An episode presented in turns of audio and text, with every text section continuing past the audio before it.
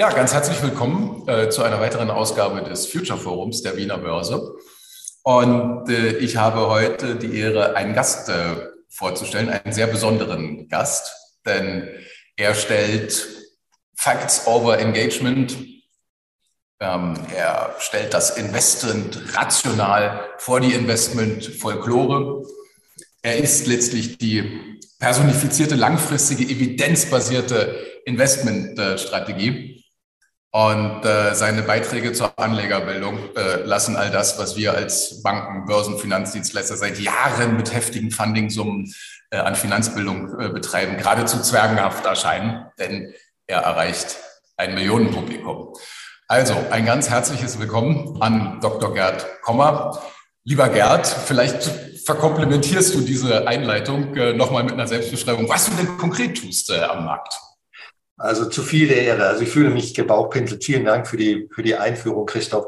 Ja, äh, ich bin Buchautor, habe äh, vor 20 Jahren, gut 20 Jahren angefangen, Ratgeberbücher, Finanzratgeberbücher äh, zu publizieren, die so ein bisschen den Schwerpunkt haben. Das unterscheidet sich quasi von anderen statistisch, äh, mathematisch, evidenzbasiert, aber trotzdem für ein äh, normales äh, Publikum, Laienpublikum klingt jetzt fast schon ein bisschen despektierlich, also für ganz normale Privatanleger, nicht äh, akademisch orientierte Bücher.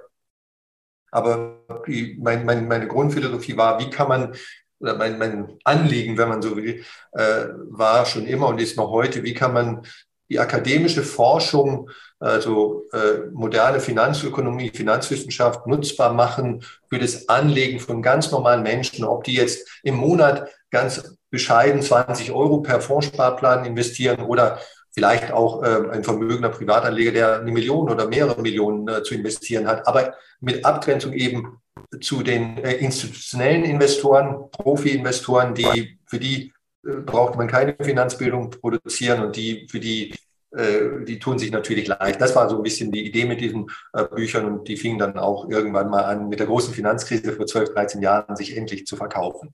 Sehr schön. Ja, vielen Dank. Wir wollen uns heute einem besonderen äh, Thema zuwenden und das ist die Investmentkultur eines Landes. Was sie für jeden Einzelnen von uns bedeutet. Also wir werden eine Reise äh, vollziehen, indem wir vielleicht erstmal klären, welche Unterschiede gibt es denn überhaupt zwischen den einzelnen Ländern? Warum gibt es sie? Was bedeutet das für den Einzelnen, für die Einzelne? Und äh, ja, dann natürlich die ganz entscheidende Frage, was ist äh, zu tun? Und Lieber Gerd, ich gehe mal direkt mitten rein. Wo stehen wir denn in Österreich und Deutschland im internationalen Vergleich? Ja, äh, wir stehen besser da sozusagen als vor ein paar Jahren, aber wir stehen im internationalen Vergleich immer noch nicht gut da.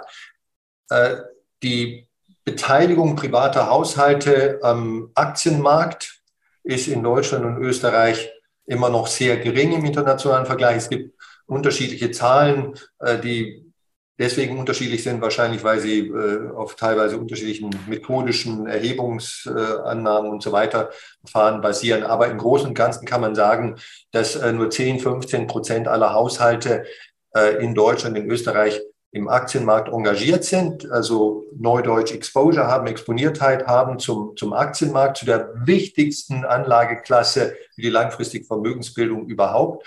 Ähm, und das ist halt in anderen Ländern, angelsächsischen Ländern und teilweise auch äh, nicht angelsächsischen Ländern wie Frankreich äh, wesentlich besser, wesentlich äh, ist diese Zahl höher. Und dass die Zahl so niedrig ist, ist halt letztlich für die Altersvorsorge, für die Altersarmut, um die es ja auch immer geht, kein gutes Zeichen in Deutschland und Österreich. Und unser Ziel muss es sein, dass der Politik und letztlich auch äh, dein und, äh, und, und, mein Ziel sollte es sein, äh, diese Quote im Zeitablauf äh, nach oben zu bringen. Du hast etwas vor, äh, dazu kommen wir ganz sicher noch. Ähm, wenn man nochmal schaut, wo der Ausgangspunkt ist, wo wir stehen, dann findet das ja durchaus seine Reflexion auch an der Größe der Märkte. Ja, äh, ich selber habe die Ehre, jetzt der fünften Börse zu dienen in meiner Karriere und ähm, in Deutschland wurde ich immer ganz heftig äh, konfrontiert äh, mit äh, Anlegern, die sagten, was ist das denn hier in Deutschland? Äh, eins, zwei Titel äh, aus dem amerikanischen Bereich bilden ja bereits die gesamte Marktkapitalisierung des deutschen Marktes ab. Als ich nach Österreich kam, interessant übrigens, kam der gleiche Spruch, äh, nur ja, zwei, drei DAX-Titel, die großen bilden ja schon die gesamte österreichische Marktkapitalisierung ab. Ich habe das immer äh, etwas damit gekontert, dass ich äh, gefragt habe, naja, wo wollt ihr denn hin mit dem Argument? Ja? Denn die Wiener Börse mit ihrer Marktkapitalisierung ihrerseits zum Beispiel, ja, bildet dann wiederum äh, die Marktkapitalisierung aller Central Eastern European Exchanges ab, exklusive Polen natürlich immerhin. Und habe dann, äh, also das kann man beliebig äh, fortsetzen. Ja? Äh, diese, diese Vergleiche. Und äh, am Ende habe ich es dann immer damit beantwortet, das heißt ja nicht, dass nicht alle diese Märkte außerordentlich attraktive Investmentchancen bieten. Und solange das Universum investierbar ist, die Märkte ordentlich technisch konnektiert, äh, ordentlich im, als Developed Market äh, geschlüsselt sind, eine ordentlich regulierte Börse haben, ähm, findet man da natürlich dann auch äh, seine, seine Chancen. Aber trotzdem, vielleicht kommen wir darauf nochmal zurück. Die globale Investmentwelt, insbesondere entlang der Marktkapitalisierung, nicht nur entlang der Investmentrunden, ist ja, äh, hat ja äh, extreme Unwuchten, wenn man das geografisch anschaut. Ja. Genau, also wir alle haben wahrscheinlich schon mal gehört, die heute zuhören, USA, der, der, die Börse USA, das sind zwei konkrete Börsen, Nasdaq und die New York Stock Exchange, machen allein 60, 70 Prozent teilweise aus äh, der gesamten Weltmarkt. Äh, Kapitalisierung des Aktienmarktes. Auf dieser Grafik, die jetzt eingeblendet wird, kann man das sehen, diesen linken, gigantischen äh, Block beziehungsweise das Quadrat, die USA 60 Prozent. Äh, die Daten sind auch schon wieder ein bisschen veraltet. Es wäre heute noch mehr. Und wenn man dann in der Mitte äh, dieser Weltkarte, dieser stilisierten Weltkarte schaut, zum Beispiel Österreich und Deutschland herausgreift, Deutschland 2 Prozent, Österreich noch kleiner, dann ähm, ist das sozusagen, reflektiert einfach die Aktienkultur in diesen Ländern. Ne? Ähm, in den USA ist es so, dass äh, Unternehmen, die wachsen äh, und äh, ambitioniert sind, grundsätzlich eine viel höhere Neigung haben, also die, die Geschäftsleitung, die Gründer, äh, die, die anderen Aktionäre eine viel höhere, der Gesellschafter, äh, eine viel höhere Neigung haben, dieses Unternehmen dann irgendwann mal in seinem Lebenszyklus an die Börse zu bringen. Und äh, diese, diese Neigung ist halt in Deutschland und Österreich äh, weit, weit geringer. Ähm, ja. Das ist schade und das hat volkswirtschaftlich wahrscheinlich Nachteile für, für uns. Aber für Sie, für die einzelnen Anleger wie du und mich, ist das ja Gott sei Dank keine, keine Begrenzung. Ne? Wir dürfen ja frei in die US-Aktien oder jede nahezu jede andere Aktie auf der Welt äh, äh, investieren und das sollten wir grundsätzlich auch. Aber ja. Also ich teile das, äh, das ja vorbehaltlos, dass das ein Problem ist, gerade in alternden Industriegesellschaften. Ja. Äh, das Pensionistenheim ist jetzt nicht für den Hort äh, der Innovation äh, bekannt. Und wenn man insbesondere als Innovation, als den eigentlichen Kern denkt sozusagen dessen, was unsere Volkswirtschaft treibt und was natürlich dann auch in letzter Ableitung im Kern jeder sozialstaatlichen Ordnung steht.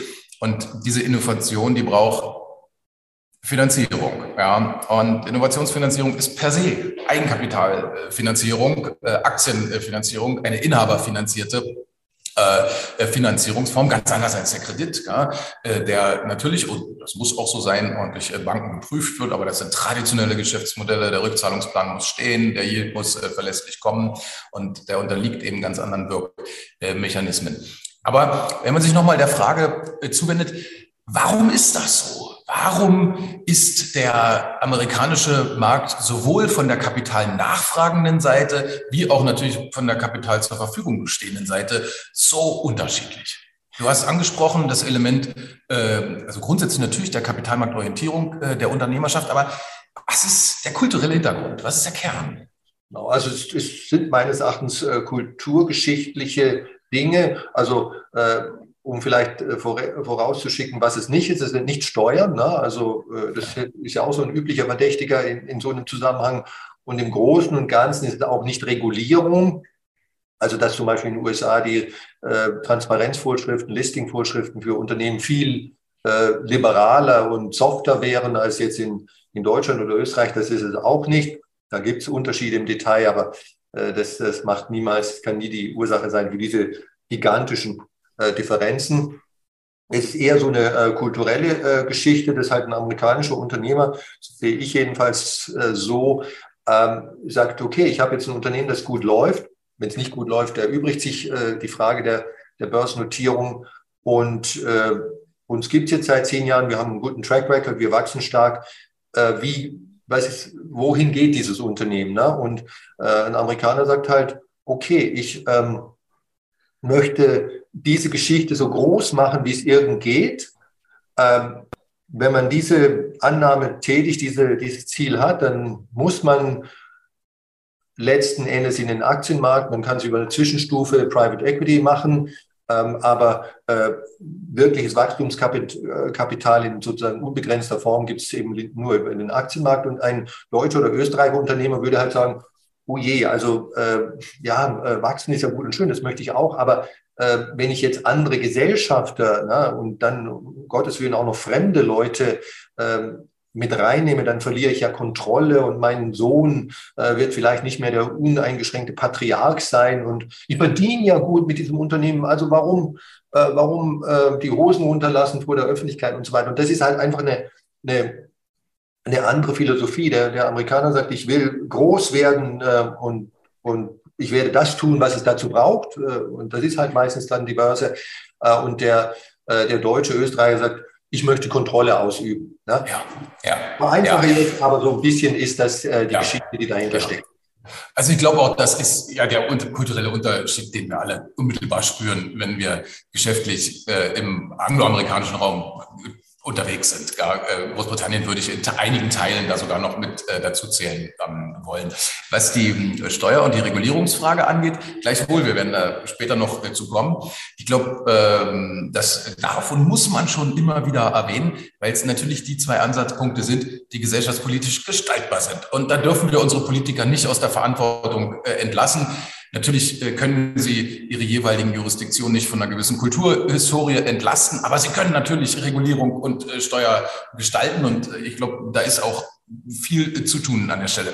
Also du hast abgearbeitet jetzt die kapitalnachfragende Seite. Wenn man ähm, nochmal auf die kapitalanbietende Seite geht, ja, ähm, wo würdest du da auch den kulturellen Unterschied der Anlegerschaft äh, sehen?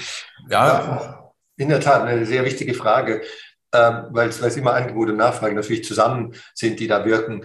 Also in Deutschland, ähm, da kenne ich mich jetzt äh, besonders gut aus in der Hinsicht, aber ich nehme an, es ist ähnlich in Österreich, ist halt so, dass im Grunde genommen äh, seit äh, Beginn des 20. Jahrhunderts, auf jeden Fall seit dem Zweiten Weltkrieg, die gesetzliche Rentenversicherung bis vor ungefähr 15 Jahren, äh, Beginn der Nullerjahre oder, oder vielleicht sogar auch ein bisschen später, also jedenfalls für 60, 70 Jahre, äh, war das Credo in der Politik, äh, in den Medien, äh, am Stammtisch, die gesetzliche Rentenversicherung, das reicht. Ne? Äh, wenn ich nicht reich geboren bin und auch nicht reich heirate, äh, dann, ja, dann habe ich zumindest meine gesetzliche Rentenversicherung, mit der kann ich meinen Lebensstandard im Alter sichern. Also selbst wenn ich kein Eigenheim habe, keine selbstgenutzte Wohnimmobilie, das reicht. So. Und ähm, vor, vor, vor 15, 20 Jahren wurde dieser Traum sozusagen allmählich zerstört.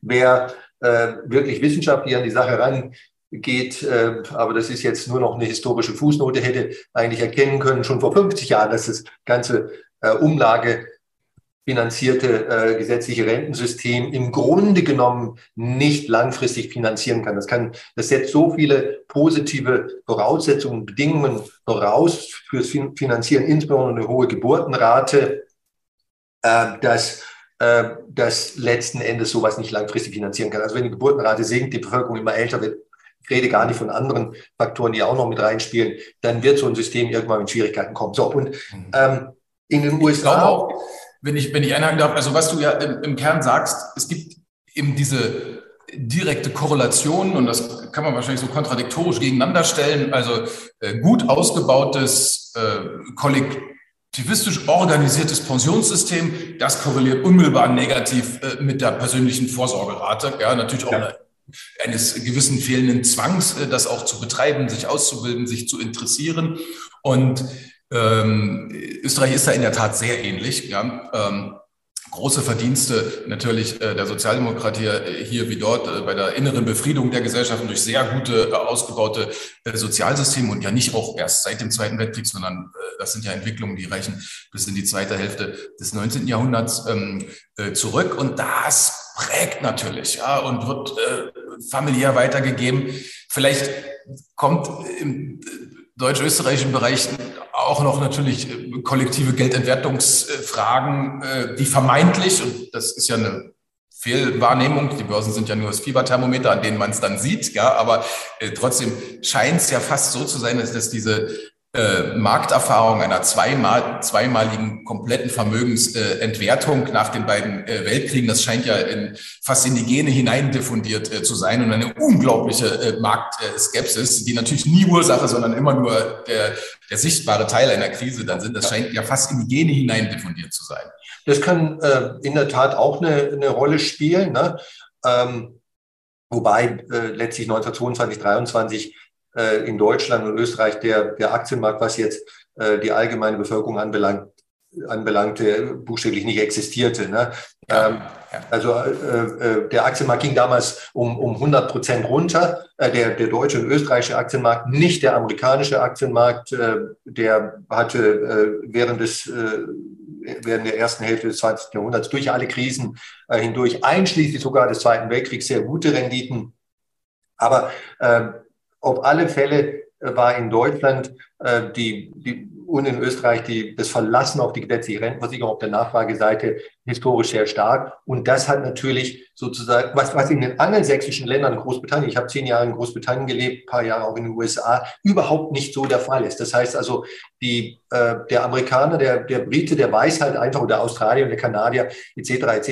Äh, weiß halt einfach, ja, es gibt eine gesetzliche Rentenversicherung bei uns, die gibt es in diesen Ländern auch, aber damit kann ich nie und nimmer meinen äh, Lebensstandard im Alter alleine äh, halten und finanzieren. Ich muss noch irgendwas anderes tun. Für den einen ist es halt das Eigenheim und für den anderen äh, sind es die börsennotierten Investments. Und das hat halt in Deutschland äh, gefehlt. Jetzt allmählich äh, kommt die Einsicht, dass, weil sie eben die gesetzliche Rentenversicherung doch nicht leistet oder nicht mehr leistet, jedenfalls für die Generationen ab 1960 und jünger.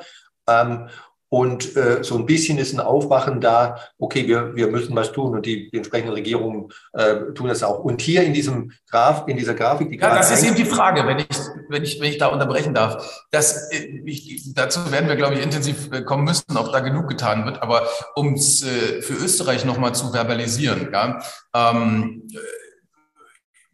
als äh, ich ins Berufsleben eintrat vor 20 Jahren, äh, finanzierten in Österreich vier Arbeitnehmerinnen und Arbeitnehmer einen Pensionisten. Derzeit sind es drei.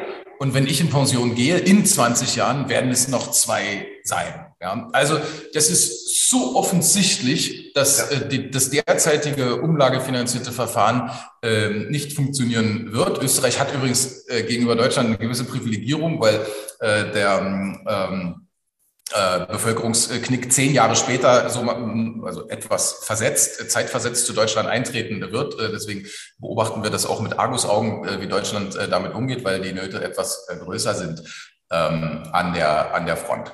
Und die alte Frage, und ich komme nochmal zurück auf diese gefühlte diese ständig auch öffentlich wiederholte Kritik, die Pensionssysteme nun gerade den Kapitalmärkten äh, auszusetzen, das ist ja, wenn man die verschiedenen Handlungsalternativen nebeneinander stellt, wir haben festgestellt, Umlageverfahren funktioniert nicht, und dann aber innerhalb der Kapitalmärkte auch insbesondere die so überbordend gelobten Anleihen und festverzinslichen Papiere ja, mal neben die Anlagealternative Aktie stellen oder ganz besonders äh, neben das äh, im deutschsprachigen Raum so unglaublich äh, beliebte Gold, ja, dann widerlegt das ja eigentlich allein äh, diese Visualisierung der, der, der tatsächlich historischen Durchschnittsrenditen äh, eigentlich alles, was an öffentlicher Wahrnehmung darüber vorhanden ist. Denn Aktien sind die überlegene Anlageklasse.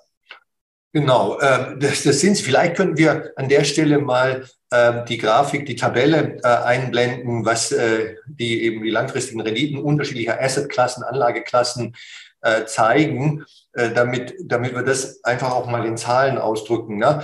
Also hier diese Tabelle, die wir jetzt vor uns sehen, zeigt sozusagen die sechs wichtigsten Anlageklassen, Assetklassen und ihre sehr langfristigen inflationsbereinigten, das ist jetzt wichtig, inflationsbereinigten Renditen, also nicht nominale Renditen, ähm, äh, in den letzten 122 Jahren. Und äh, kleine Fußnote, jedes Finanzprodukt, ob das eine kapitalbildende Lebensversicherung ist, äh, ein Hedgefonds, äh, Investment, äh, ein ETF-Investment, Aktien, aktiv gemeint ist, ist eine, eine Ableitung von diesen äh, Assetklassen. Ne? Eine, eine Beispiel Lebensversicherung, die investiert halt typischerweise in langfristige Staatsanleihen, die, zumindest die traditionellen Formen von, von Lebensversicherungen und äh, die etwas modernen und die fondgebundenen in, in Aktien. Ähm, also was ich damit sagen will, Finanzprodukte, die nicht in dieser Tabelle auftauchen, haben keine höheren Renditen, sind, sondern sind aus diesen Renditen abgeleitet. Das ist also das Universum, in dem wir uns bewegen. Äh, ein anderes gibt's nicht. Und ähm, äh, das, äh, mit dieser Knetmasse sozusagen muss die Gesellschaft arbeiten. Und äh, wenn wir jetzt ganz links anfangen, dann sehen wir, äh, sehen wir eben von links bis rechts, äh, wie die äh, langfristigen Durchschnittsrenditen abnehmen. Der der Aktienmarkt mit 5,3 Prozent. Das mag vielen niedrig erscheinen. Wie gesagt, Inflation ist da nicht mit drin. Ähm, hast, du, hast, du die, hast du die Dividenden drin äh, bei den 5,3? Ja, die sind hier überall drin, auch bei den Wohnimmobilien. Die Frage könnte auch jemand stellen. Das sind Total Returns, also Gesamtrenditen aus Wertsteigerungen äh, plus äh, äh Ausschüttungen, Dividenden bei Aktien, äh, bei äh, Immobilien natürlich Mieten. Bei Immobilien ist die in, Instandhaltungs- Kostenquote, der Instandhaltungsaufwand abgezogen. So, hier sind keine Transaktionskosten für Kaufen und Verkaufen äh, mit drin und auch keine Steuern abgezogen. Die würden sozusagen die Zahlen noch etwas verschlechtern. Ähm, aber die Hauptaussage aus dieser Grafik für mich ist nicht, ist fünf Prozent jetzt hoch oder niedrig, äh, da würde ich, oder da hätte ich mir aber mehr vorgestellt wie gesagt, das ist der Weltaktienmarkt, da, äh, da gibt es nichts, äh, da gibt es keine Alternativen dazu, sondern die Hauptaussage ist, mit Aktien verdiene ich auf lange Sicht doppelt so viel äh, wie mit Immobilien und sieben bis achtmal so viel wie mit dem Sparbuch. Hier die, die drittrechte Spalte, das ist sozusagen das Sparbuch, das sind kurzfristige Staatsanleihen. Sieben ja. bis achtmal so viel und und die zweite Zeile, die untere Zeile in der Tabelle zeigt ja, quasi äh, sehr plastisch äh, auf der Basis dieser Renditen, wie lange ich warten muss, wenn ich, wenn ich genau diese Renditen hätte, ähm, äh, bis ich mein anfängliches Investment von einer Geldeinheit verdoppelt hätte. Mit Aktien ist das noch ein überschaubarer Zeitraum, 14 Jahre. Ähm, und wenn ich mit, äh, mit dem Sparbuch ankomme, was äh, die Deutschen halt äh, wesentlich häufiger tun statistisch als in Aktien investieren, äh, dann muss ich 103 Jahre warten. Ne? Das ist, äh, schafft weder ich noch meine Kinder noch meine Enkelkinder. Und ja. äh, sag mal, beim, äh, beim Gold äh, müsste man nicht fairerweise äh, die Zahl, die Rendite berechnen nach Marktpreisbildung sozusagen, also äh, weiß nicht, 72, ab wann setzt sie ein? Und dann kommen wir ja schon, glaube ich, auf zwei, zwei Prozent, nicht wahr? Nicht das, was äh, Gold hier ganz unter die Räder kommen lassen. Ähm, auch äh, wenn ich äh, deine äh, Skepsis äh, dieses äh, zu, zu diesem Non-Productive Asset teile. Ja. Berechtigter Einwand. Also äh, bei Gold äh, kann man äh, weil das auch so ein anschaulich, wo belastendes Investment ist, äh, sage ich jetzt leicht sarkastisch. Ähm, äh, muss man, muss man, darf man die berechtigte Frage stellen, du hast das jetzt implizit getan, ob äh, diese 122 Jahre überhaupt die, der richtige Zeitraum ist, weil es eben Anfang der 70er Jahre, so auch angedeutet, einen Strukturbruch gegeben hat im Goldmarkt. Äh, also Gold wurde sozusagen äh, zum frei handelbaren Gut. Vorher war es eine Währungsdeckung. Äh, das ist richtig. Also wenn man, wenn man so ab 1975 rechnet, das ist eigentlich meines Erachtens der korrekte Zeitpunkt, dann wäre die Zahl hier äh, eher so um die zwei Prozent bei Gold äh, und nicht die 0,7 Prozent. Das ist richtig. Mhm. Dann vielleicht noch eine äh, Frage, die du mit deinen Ausführungen äh, provoziert hast. Ähm, was hältst du von diesen Kombinationsmodellen? Du hast die äh, Risikolebensversicherung oder die fondgebundenen Lebensversicherungen erwähnt. Was hältst du von diesen Produkten? Also Lebensversicherungen sind ein furchtbares Anlageprodukt, Finanzprodukt. Ähm, in Deutschland, es gibt auf der Welt nirgendwo relativ zur Bevölkerungsgröße äh, mehr Lebensversicherungen äh, als in Deutschland. Das hat historisch den Grund, dass bis 2005 der Staat Lebensversicherungen über enorme Steuervorteile subventioniert hat. Und der Deutsche ist halt auch immer ein Steuersparer. Also wenn mit Steuern, Steuervorteilen gewunken wird, dann rennen alle in die Richtung. Ähm, diese Steuervorteile gibt es nicht mehr. Die haben auch schon damals äh, die, die, das äh, Finanzprodukt Lebensversicherung nicht wirklich zu einem guten Produkt gemacht. Aber das war halt der Grund, warum äh, die deutsche Finanzindustrie, Versicherungsindustrie unglaublich erfolgreich war beim Vertrieb dieses Produktes. Heute sind diese Steuervorteile in Deutschland weitgehend weggefallen.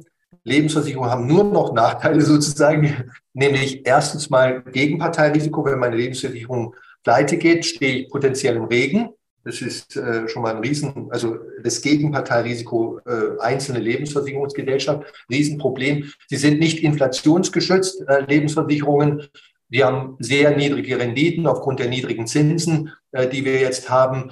Ähm, und sind auch sehr intransparent, sehr inflexibel äh, und so weiter. Also, aber das größte einzelne Problem, glaube ich, ist für mich dieses Gegenparteirisiko. Und wenn, wenn ich bedenke, dass ich hier ein Investment habe, in dem ich 30 Jahre 20, 30 Jahre warte, typischerweise, bis äh, ich an mein Geld komme, dann äh, hilft es mir halt auch nicht, dass ich heute, heute 2022 in eine gute Lebensversicherungsgesellschaft investiere, also ihr mein Geld gebe, aber ich weiß ja nicht, wie die in 10 Jahren oder in 20 Jahren oder 30 Jahren dasteht. Und äh, in Deutschland, das noch zum Schluss, äh, sind äh, die Hälfte aller Lebensversicherungen äh, aus der Sicht der BaFin, der, der Finanzaufsichtsbehörde, äh, in nicht optimalem Zustand. Und äh, die, Zahlen, die Zahlen und die Namen werden aber nicht veröffentlicht, weil wenn man das veröffentlichen würde, würde sozusagen äh, das so eine selbst, sich selbst vollziehende äh, Prophezeiung sein. Die Versicherungsgesellschaften würden dann schnell in Schwierigkeiten geraten. Also ich hab, kann ja Genauso wie beim Gold übrigens, es ist ein Wohlfühl-Investment, äh, ja, hat ja alles auch immer eine soziale Dimension, äh, was am Markt äh, betrieben wird und auch positiv dann resoniert mit der Anlegerschaft. Ja. Wenn du im Wirtshaus sitzt äh, und sagst, ich habe Gold gekauft, dann blicken erstmal alle, ja, macht Sinn. Ja. Also da ist äh, wenig, wenig Widerspruch. Äh, bei den ja, Lebensversicherungen, den fondgebundenen Lebensversicherungen, ja, es ist eben dieser alte meist aber defizitäre Versuch, zwei Welten zu kombinieren. Ja, das äh, ist äh, wie das Homeoffice am Strand. Ja, du kriegst eigentlich im Ergebnis das Schlechteste bei der Welt. Du kriegst einen schlechten Arbeitsplatz und du kriegst einen schlechten Urlaub. Ja, und vielleicht sollte man äh, in seiner Investmentgestaltung doch immer mal überlegen, ob das nicht die Zwecke ordentlich getrennt abgearbeitet werden sollten. Darf ich noch eine Frage stellen? Weil wir bei aller Arten steuerlich geförderter Pensions äh, äh, Vorsorgebildung ja immer auch die Diskussion um eine Renditegarantie oder zumindest eine Kapitalgarantie äh, haben. Und das ist natürlich etwas, wo ich wirklich, also erschaudere jedes Mal, dass, weil diese Frage berührt so im Kern das ökonomische Grundverständnis von Märkten, ja. Äh, Unternehmen wir als Individuen nicht anders als Unternehmen. Wir vergegenwärtigen bestimmte Lebensrisiken. Diese Risiken definieren die Kapitalkosten der Unternehmen. Die Kapitalkosten der Unternehmen sind die Renditen der Anleger. Ja? Und wie man also auf die Idee kommt, eine Kapitalgarantie auszusprechen, die ja letztlich die Risikoprämie wegnimmt, nichts anderes ist die äh, Rendite, ja, ist mir absolut schleierhaft. Und dass es dafür politische Mehrheiten gibt, ist wirklich erschütternd. Ja. Das zeigt halt einfach, also du, du hast es äh, völlig richtig äh, dargestellt. Ne? Äh, Renditen sind primär, primär, ich sage jetzt primär und nicht ausschließlich bewusst, primär äh, Risikoprämie. Ne? Ich bekomme eine Kompensation, eine Belohnung in Form von Rendite dafür, dass ich ein Risiko trage. So, und das ist, also das ist die erste Erkenntnis seit Adam Smith vor, vor 300 Jahren äh, aus äh, der, der modernen Wirtschaftswissenschaft. Und wer kein Risiko eingeht, das Bankkonto, das Bankguthaben, hoffentlich innerhalb der gesetzlichen Einlagensicherung ist ein gutes Beispiel. Er hat halt äh, keine Rendite beziehungsweise eine ganz niedrige Rendite und wer bereit ist, äh, äh Risiken, höhere Risiken einzugehen, wird damit im Normalfall gerade bei Aktien, insbesondere gestreuten Aktien mit einer höheren Rendite belohnt. So, und jetzt kommen unsere schlauen Politiker her, die ähm, exemplarisch der, der deutsche Bundeskanzler Olaf Scholz, der noch vor zwei, drei Jahren mal einem Fernsehinterview sagte, ich weiß gar nicht, da war er noch Finan nur Finanzminister, äh, Sarkasmus Bimmel an, ähm, äh, wurde er gefragt, in was investieren Sie denn, Herr Scholz? Dann sagte er, ja, ich investiere mein Geld als deutscher Finanzminister in ein Tagesgeld, in ein Bankkonto, ne, in ein Bankguthaben. Und äh, wenn, wenn Politiker also so viel Ahnungslosigkeit und so viel Ignoranz äh, der Kapitalmärkte an den Tag legen, dann muss es einen nicht wundern, dass sie mit solchen schwachsinnigen Ideen wie Riester-Produkte in Deutschland, in Österreich gibt es sowas ähnliches, also äh, Anlageprodukte, die, die Alter, zur Altersvorsorge eigentlich dienen sollen, Vermögensaufbau, Altersvorsorge, aber einen Kapitalschutz haben und dieser Kapitalschutz zerstört, zerstört sämtliche Renditechancen. Das heißt, ich bekomme für ein Produkt mit relativ hohen Kosten eine bestenfalls die Sparbuchrendite und damit wird ja gerade nicht äh, erreicht, dass, äh, dass ein sinnvoller Beitrag zur Altersvorsorge erzielt wird. Und das von Politikern und sogenannten Experten. Ich kann es nicht fassen. Ich höre durch, ähm, dass es aufs Individuum selbst ankommen wird, ähm, nämlich ein wahrlich ja, äh, Kantscher Erweckungsakt, ja, äh, sich selbst als Investor bewusst äh, zu werden, natürlich auch die Verantwortung zu spüren. Der Druck, haben wir festgestellt, wird automatisch kommen, äh, wegen äh, der nicht zunehmenden Underperformance der gesetzlichen Sicherungssysteme. Und damit sind wir ja schon in der Diskussion darum, was ist zu tun. Also ich finde, eines ist ja extrem augenscheinlich, wenn man diejenigen, die am Markt tätig sind, von denjenigen unterscheidet, die das eben nicht sind. Die, die am Markt aktiv sind, wissen, was sie tun oder haben zumindest eine Vorstellung davon entwickelt. Ob sie da immer das Richtige tun, ist nochmal eine andere Frage. Aber Diejenigen, die aktiv sind, wissen, was sie tun. Und sie haben zweitens natürlich, und das ist eine gesellschaftliche Herausforderung und eine politisch zu gestaltende Frage, sie haben die finanziellen Freiheitsgrade, sich dort zu engagieren. Und mir scheint, an beiden Punkten müsste man ansetzen. Ja, und der erste Punkt, äh, also der Finanzbildung, das äh, ruft natürlich äh, unser aller Engagement auf den Plan. Wir alle betreiben es seit Jahrzehnten.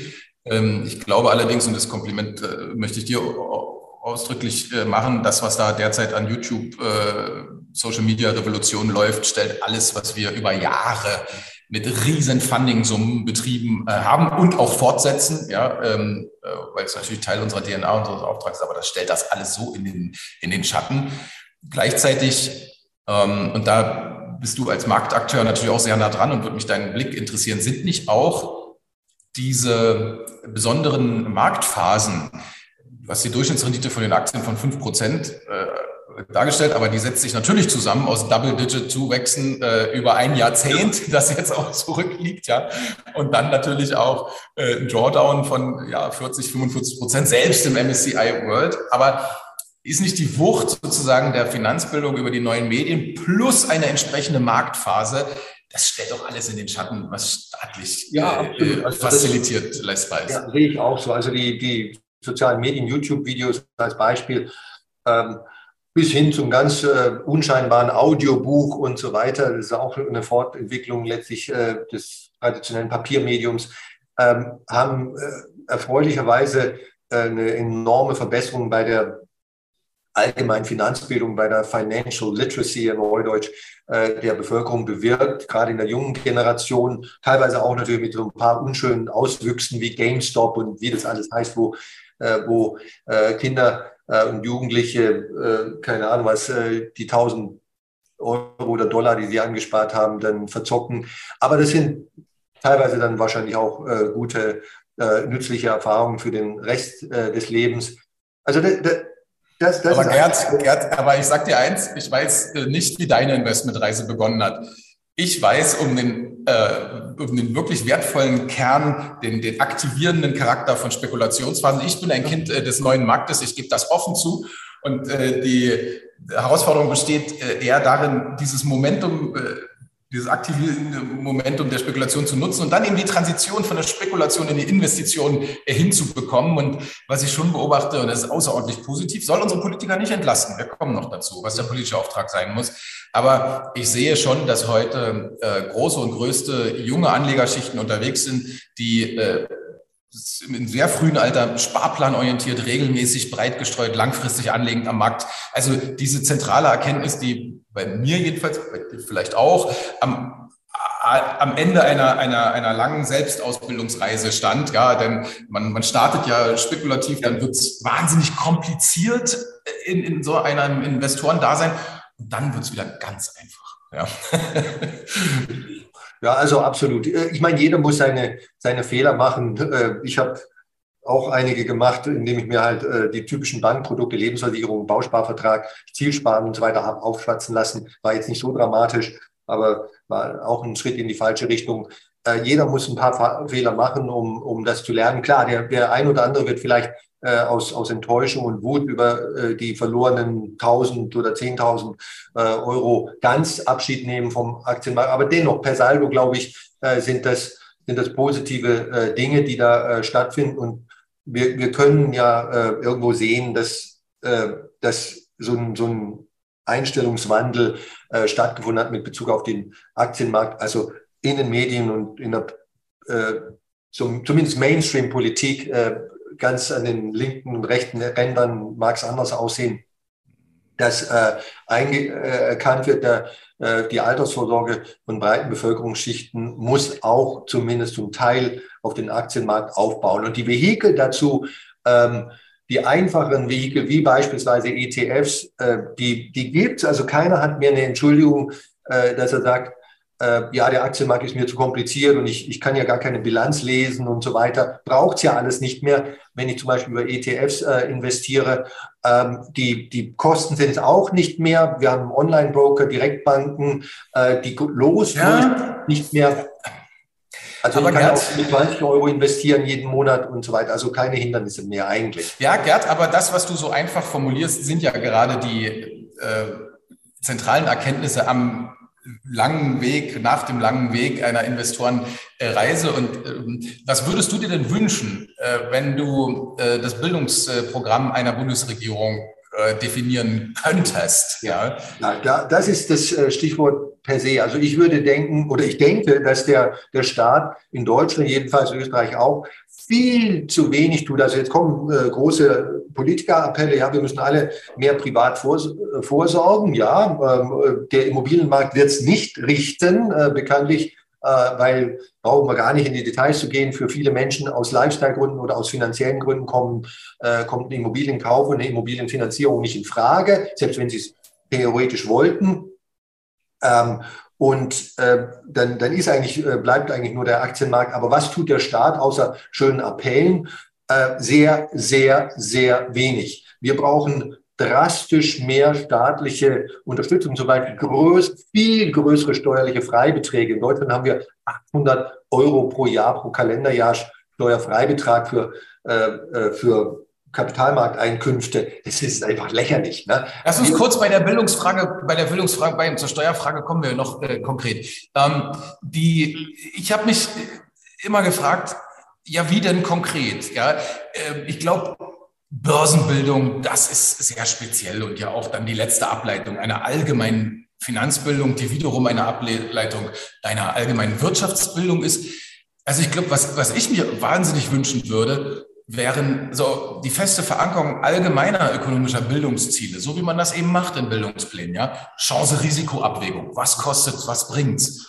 Ja. Weil ich tief davon überzeugt bin, ja, Individuen, Firmen, auch Staaten, die scheitern ja nie, weil sie zu viel Risiko nehmen oder zu wenig Risiko nehmen. Sie scheitern immer dann, wenn äh, das ähm, ja, äh, Risiko- und Reward-System gestört ist, wenn sie also zu viel vom einen, vom anderen nehmen, ohne dass dem eine entsprechende Balance äh, und da ein allgemeines Bildungsziel äh, zu verantworten und dann auch wirklich zu betreiben und, und, und die Leute daran auszubilden, dann klappt es auch eigentlich mit der, mit der, mit der Börsenwelt. Ja. Absolut. Also äh, ich meine, wenn äh, Schulen und Universitäten mehr täten für die ökonomische Bildung, das muss nicht nur Börsenbildung sein, sondern ökonomische Bildung, wirtschaftliche äh, Bildung im Allgemeinen, zum Beispiel, wie funktioniert überhaupt ein Versicherungsvertrag, ne? so eine ganz normale Haftpflichtversicherung oder sowas. Äh, das, das äh, wissen ja die meisten Jugendlichen nicht. Das äh, Deutschland vor kurzem ein Buch rausgekommen, Lebensdoof. Das hat also eine, eine Mutter äh, geschrieben, die festgestellt hat, dass ihre Kinder einfach von den was, welche Verpflichtung gehe ich als Mieter ein, ne? Äh, wenn ich als Student eine, eine, eine Bude miete? Äh, ihre Kinder, wie vielleicht äh, sehr, sehr viele äh, Jugendliche und, und, und junge Leute, haben einfach keine Ahnung von essentiellen ähm, zivilrechtlichen und, und wirtschaftlichen Sachverhalten. Was sind überhaupt Kosten? Was ist Abschreibung und so weiter? Also das müsste eigentlich mal äh, irgendwo gelehrt werden. Ich habe da aber, äh, muss ich gestehen, da bin ich schon ein bisschen zynisch, äh, wenig Hoffnung, dass un unsere, äh, unsere Staaten und so weiter äh, das hinkriegen. Die haben es in den letzten 50 Jahren nicht hingekriegt. Ja, steht da Tropfen hüllt den ja. Stein. Ich äh, muss Österreich ein Kompliment machen. Es äh, gibt im Regierungsprogramm der aktuellen äh, Bundesregierung eine Finanzbildungsinitiative. Ähm, die wird auch betrieben und äh, die Lehrpläne werden erarbeitet. Aber ja, ich gebe zu, äh, das ist nicht ganz so, sind nicht ganz so die Implementierungszeiten, die man vielleicht als äh, ja. privatwirtschaftlicher Manager ähm, gewöhnt sind. Aber fair enough. Und ich glaube auch der erste Schritt wenn ich mich an meine ja, Ausbildung in Deutschland erinnere, betrifft vor allen Dingen erstmal vielleicht die Entfernung jedes negativen Framings äh, von äh, Unternehmerschaft als ja Kern jeder sozialstaatlichen Ordnung. Damit wäre viel, viel gewonnen. Aber gut, ich glaube, da äh, braucht man uns beide nicht äh, katholisch machen, da sind wir ohnehin äh, auf einem Blatt. Ähm, du hast die ähm, Steuerincentives äh, oder Nicht-Incentives bereits angesprochen.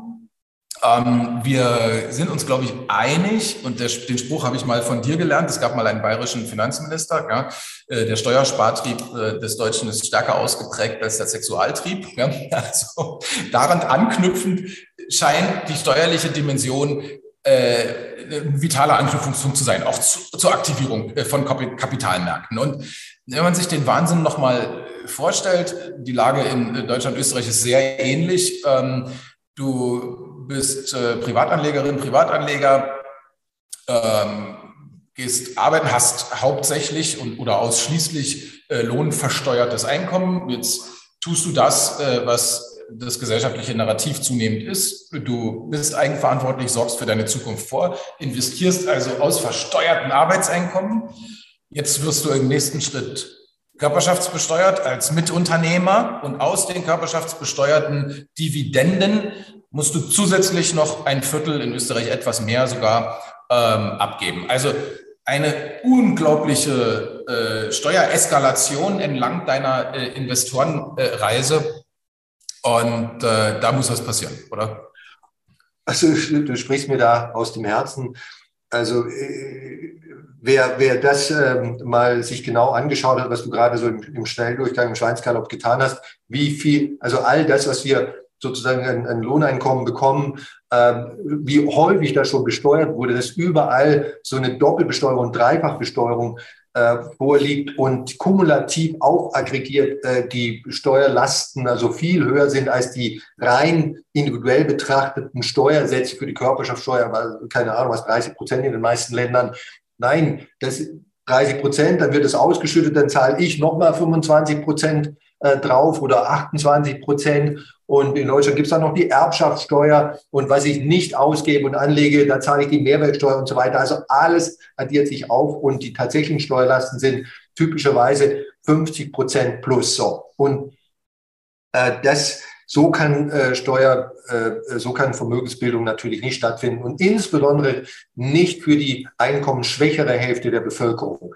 Die, ähm, und da wäre halt aus meiner Sicht äh, zum Beispiel, dass jemand äh, einen lebenslangen äh, Aktiensteuerfreibetrag hat von, von beispielsweise 100.000 Euro. Ne? Und das wäre IT-mäßig heute darstellbar. Das wäre in, vielleicht vor, vor 20 Jahren noch schwierig gewesen, weil sie sozusagen diesen diesen Steuerfreibetrag mit vertretbarem Aufwand irgendwo äh, auch nachzuverfolgen und so weiter. Aber solche Sachen, also man muss da irgendwo mal klotzen und nicht mehr kleckern. Und Steuern haben halt so ein bisschen den Vorteil, daher auch dein korrekter Appell oder die, das Zitat des früheren bayerischen Finanzministers, äh, wenn, wenn, wenn halt in Deutschland und Österreich von Steuern sparen gesprochen wird, dann hören die Leute zu.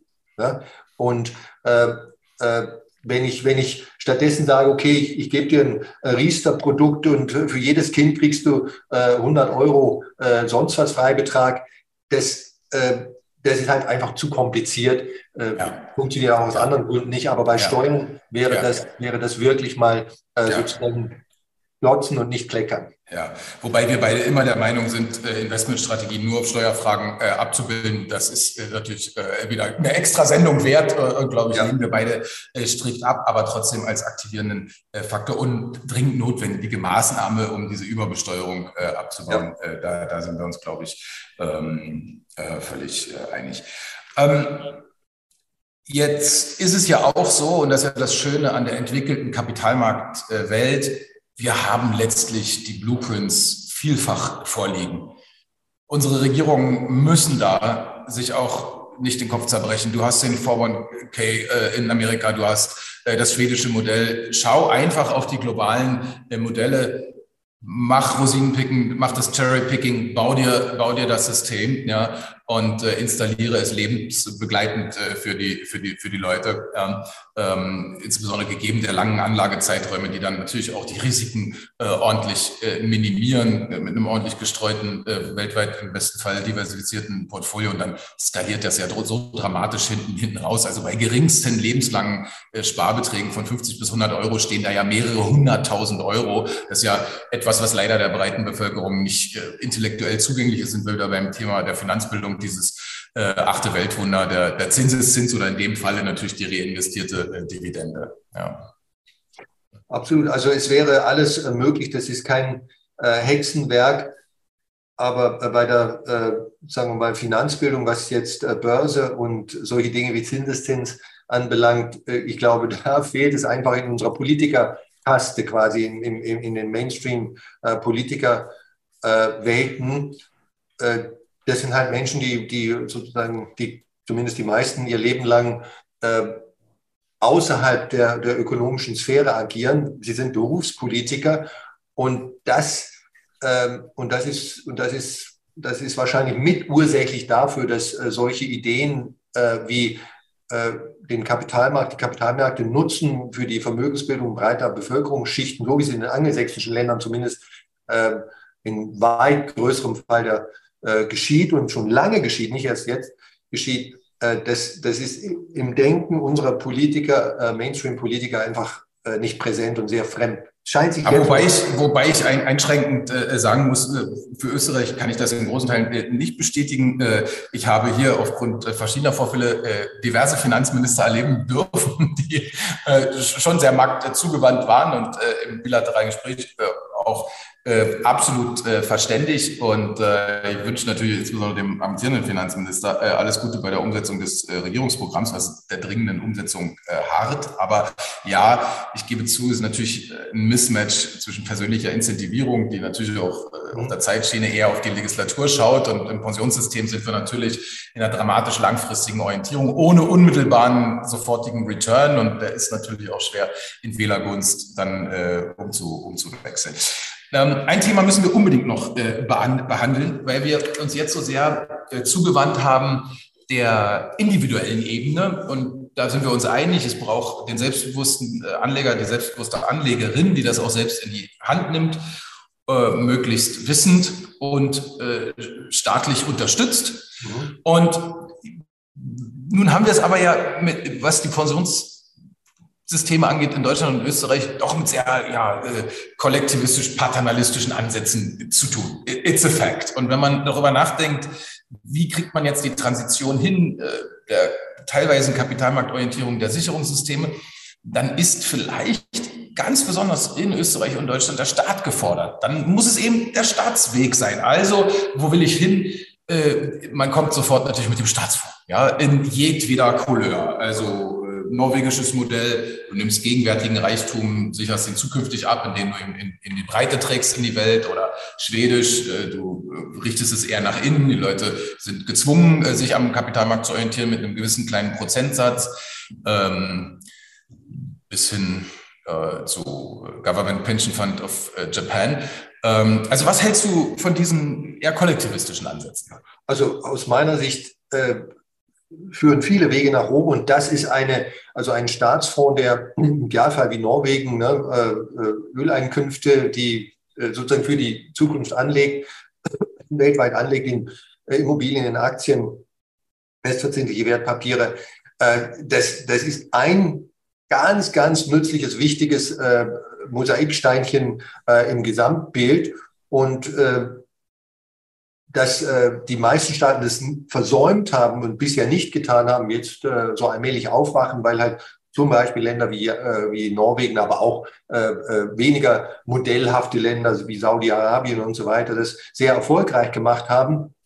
Und da besonders diese Langfristigkeit, also den Zinseszinseffekt ähm, nutzen, ein, ein staatlicher äh, Fonds kann halt, äh, der kann, der kann Krisen aussitzen, der, der hat Profis, äh, die den leiten und durch das Volumen, was man da bewegt, sind die Kosten, die anteiligen prozentualen Kosten sehr, sehr gering. Also eigentlich alles ideale Voraussetzungen. Und äh, ich kann nur befürworten, dass, so, dass sowas in Deutschland und Österreich auch gemacht wird. Die, die politische Debatte geht ja in die Richtung, Natürlich haben wir, anders als Saudi-Arabien und Norwegen, nicht irgendwie so eine sprudelnde Quelle, in Anführungszeichen. Naja, naja, das ist, das ist, finde ich ja gerade der Punkt, weil ich in den vielfachen Gesprächen zu dem Thema auf äh, politischer Seite immer wieder einen Effekt feststelle.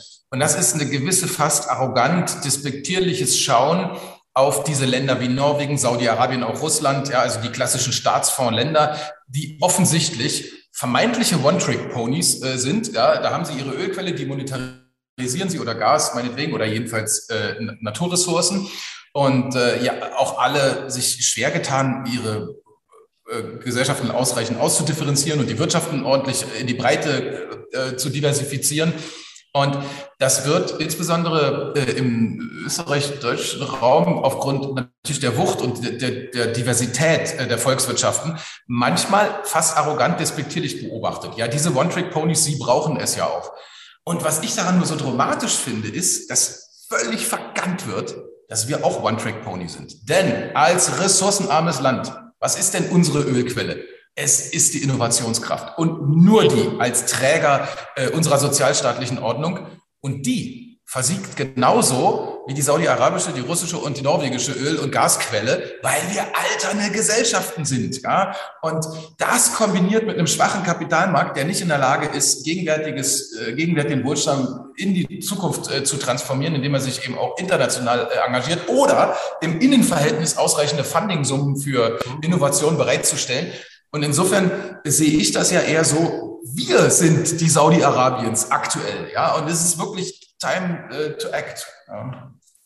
Genau, also äh, du hast natürlich äh, recht, dass äh, es keineswegs äh, äh, Lizenzeinnahmen aus, äh, aus der Ölförderung oder sonstigen Rohstoffen braucht, um die, das Prinzip und die Idee eines Staatsfonds sinnvoll umzusetzen. Es braucht den Willen dazu, die, die Disziplin dazu ähm, und, und dann Leute, die es halt machen.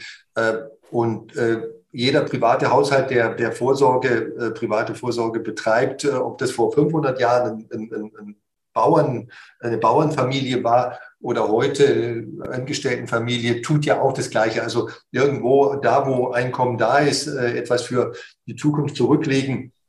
Also grundsätzlich könnten wir das genauso. Und ja, unser Rohstoff ist, ist Wissen, ähm, Innovation und, und, und so weiter. Also wenn der, wenn der Wille da wäre, würde, könnte man das selbstverständlich umsetzen. Und das ist natürlich eine Langfristgeschichte, die wird äh, heute und morgen noch keinen Unterschied machen. Aber ähm, vielleicht sollten wir alle auch einfach mal an die nächste und übernächste Generation denken und nicht nur an den nächsten Winter. Ja, ja, ja. Ähm, jetzt gibt es, ähm, die Frage hatte ich mir vorgenommen, du entkommst ihr nicht und ich kann sie jetzt elegant äh, verstecken. Es gibt äh, nämlich einige besondere Ansätze, nämlich äh, staatsfondsähnliche Ansätze ähm, wo zumindest behauptet wird, äh, man würde dort auch äh, Digital Assets, insbesondere den Bitcoin mit aufnehmen. Und es gibt ein Land, äh, du weißt, wovon ich spreche, das da auch äh, richtig äh, Double Down und All In eigentlich gemacht hat, ähm, wo staatsfondsähnliche äh, Konstruktionen auf Bitcoin-Basis versucht werden. Und gegeben, naja, auch natürlich des allgemeinen Narrativs, das den Bitcoin begleitet, das langfristig zu haltendes Instrument. Was hältst du denn von dem Experiment El Salvador? Also ich bin bei Krypto, äh, muss ich äh, gestehen, hier ein bisschen ein Skeptiker, weil äh, aus meiner Sicht äh, die älteste Bitcoin-Währung, äh, die älteste Kryptowährung Bitcoin existiert jetzt seit ungefähr 13 Jahren. Das ist ein vergleichsweise, also es ist kein vergleichsweise, das ist ein absolut kurzer Zeitraum, um äh, Rendite und Risiko äh, einer, einer Anlageklasse wirklich sinnvoll beurteilen zu können. Ähm, das ist halt was anderes als bei Gold, 6000 Jahre oder Aktien, ein paar hundert Jahre Anleihen, noch mehr hundert Jahre und so weiter. Und das ist so, so ein bisschen ein Fragezeichen für mich. Und ich bin, was mein, was Geld, das in die Altersvorsorge rein, äh, reingehen soll, äh, da bin ich halt einfach sehr, sehr konservativ. Also das muss tried and tested sein. Das muss, äh, da, da muss ich einfach sehr viel Evidenz haben, äh, wie das in Krisen sich äh, entwickelt. Äh, und dann kommt noch hinzu, dass äh, Bitcoin natürlich im Moment oder Kryptowährungen im Allgemeinen äh, in einem unheimlichen Regulierungssturm ähm, stecken. Ne? Also es ist einfach so viel Ungewissheit, wie verschiedene Länder, ob das jetzt China, Indien oder Deutschland, Österreich oder USA ist, ähm, mit, mit Bitcoin äh, umgehen werden in der Zukunft? Ne, werden äh, solche Parallelwährungen äh, zugelassen? Wenn ja, unter welchen Umständen? Wie sieht die steuerliche Seite aus? Ähm, äh, tausend äh, Fragezeichen und das ist mir einfach zu viel. Ne? Äh, wenn aber jemand sich mit dem Thema beschäftigt und sagt, okay, ich investiere fünf oder zehn Prozent, hoffentlich nicht mehr als zehn Prozent seines Gesamtvermögens in sowas, und sich dabei äh, wohlfühlt mit diesen enormen Volatilitäten, die also Kryptowährungsinvestments haben. Dagegen ist ja der, der, der Aktienmarkt ein Sonntagsspaziergang. Ähm, dann, dann soll er es machen oder soll sie es machen. Ähm, aber ich denke nicht, dass es äh, sozusagen der richtige Weg ist für die breite, für die Altersvorsorge und Vermögensbildung von breiten Bevölkerungsschichten. Vielleicht wissen wir in 20 Jahren mehr darüber. Okay, ja, vielen Dank. Also ich nehme dem, äh, vom, sagst vom Risikoprofil ist sicherlich weder Staatsfonds geeignet äh, noch als äh, Zentrum der eigenen Pensionsvorsorge, als Beimischung. Und das gilt sicherlich äh, für alle volatilen Anlageklassen abseits des langfristig orientierten Weltportfolios. Nicht wahr? Kann es dann vielleicht eine Berechtigung haben. Und das möge jeder selber entscheiden. Ja, haben wir denn was äh, vergessen? Wir haben uns damit beschäftigt, äh, wo wir stehen. Ähm, wir haben uns damit beschäftigt, warum das so ist. Wir haben skizziert, äh, was äh, zu tun ist. Äh, und äh, aus der Gemengelage versuche ich mal ein Roundup und du, du ergänzt vielleicht. Ja, also gut, was haben wir festgestellt? Wir haben eine wenig ausgeprägte Investmentkultur, bildet sich ab auf der Marktkapitalisierungsseite. Wir haben die Grafik gezeigt, bildet sich ab auf der Investorenrate gemessen an der Gesamtbevölkerung. Woran liegt das? Äh, es mögen historische Erfahrungen, ähm, in, insbesondere Mitteleuropa, eine Rolle spielen. Vor allem aber ist es das sehr gut ausgebildete staatliche Pensionssystem. Eine Vorsage, die für dich und nicht durch dich äh, zu organisieren äh, ist. Wir haben trotzdem festgestellt, das wird nicht halten. Mein Beispiel aus Österreich, vier Arbeitnehmerinnen, Arbeitnehmer äh, finanzierten einen Pensionisten vor 20 Jahren, heute sind es drei, in 20 Jahren werden es noch zwei sein. Es ist offensichtlich, dass dieses System ähm, in seiner Tragfähigkeit an die Leistungsgrenze kommt. Was ist zu tun? Es ist sowohl der Bürger zu aktivieren in seiner Fähigkeit, sich am Kapitalmarkt zu beteiligen. Dazu braucht er Wissen. Nicht in der letzten Ableitung in Finanz- und Börsenwesen. Allgemeine ökonomische Bildung genügt. Was kostet es, was bringt Er muss es selbst äh, in die Hand nehmen und er darf dabei auch steuerliche Unterstützung erfahren. Insbesondere muss diese elende Reise der Überbesteuerung, wir haben es durchdekliniert, äh, äh, ein, ein Ende finden. Und gleichzeitig mag man staatlicherseits darüber nachdenken, ob man das nicht auch noch, ja, dann staatsorganisiert begleitet mit allen Formen äh, von Staatsfonds. Äh, die, die, die Role Models sind da. Man muss sich äh, nur äh, das Beste aus allen äh, Konzepten rauspicken und es schlicht machen. Das wäre meine Zusammenfassung unseres Gesprächs. Ja. Da kann ich nur noch eine kleine Fußnote quasi zum aktuellen äh, Kontext ergänzen. Also du hast das wunderschön zusammengefasst. Äh, sowas zu erkennen und, und äh, einzusehen, äh, ist ja die eine äh, Seite und dann konkret jetzt zu handeln, ist die andere Seite. Und da kommt häufig halt, ja, äh, oh, die, zum Beispiel, äh, die Aktienmärkte sind teuer oder hoch bewertet oder immer noch hoch bewertet, sagt der ein oder andere. Die Ausrede äh, zählt nicht. Äh, der globale Aktienmarkt ist heute ganz normal bewertet. Äh, der war auch nicht besonders überbewertet vor einem halben Jahr, aber durch den äh, kleinen Drawdown, den wir, oder moderaten Drawdown, den wir jetzt hatten, in 2022 ist er bei einem fairen, normalen Bewertungsniveau angekommen. Also die Ausrede äh, zählt schon sowieso nicht mehr. Ähm, und selbst wenn der Aktienmarkt äh, über, höher als normal bewertet wäre, was er heute nicht mehr ist, äh, dann hätte er immer noch viel höhere Renditen als das Sparbuch oder die Lebensversicherung. Also äh, von einem Bewertungsgesichtspunkt aus gibt es keinen Grund, jetzt zu zögern. Und äh, wie wir vorhin gesagt haben, die Bildungsangebote sind alle da.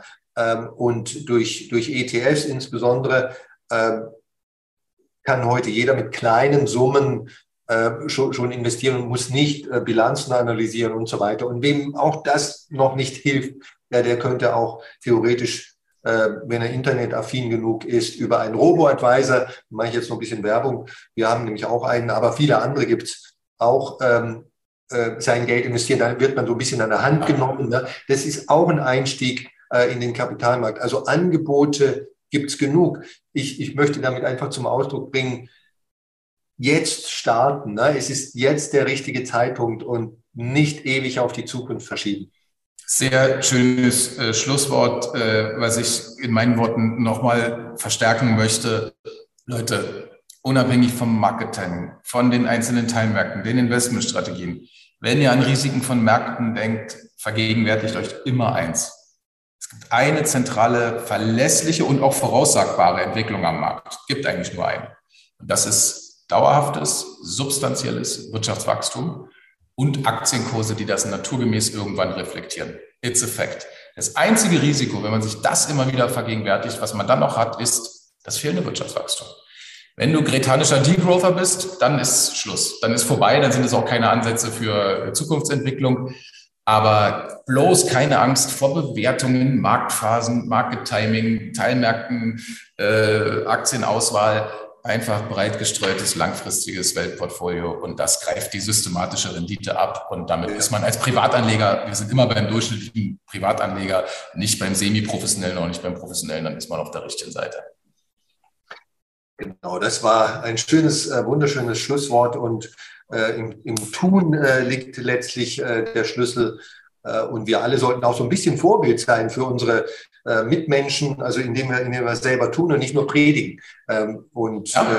äh, praktisch, ist es, ja? praktisch ist auch theoretisch gut, äh, so ist es. Ja? Also lieber Gerd, äh, ganz herzlichen Dank, äh, hat wirklich Spaß gemacht und dann äh, auf bald, alles Gute, mach's gut. Auf bald, Christoph, mach's gut. Hat Ihnen dieser Podcast der Wiener Börse gefallen? Dann lassen Sie es uns doch wissen und bewerten Sie unseren Podcast mit vollen fünf Sternen. Vielen Dank und bis zum nächsten Podcast. Alles rund um Börse.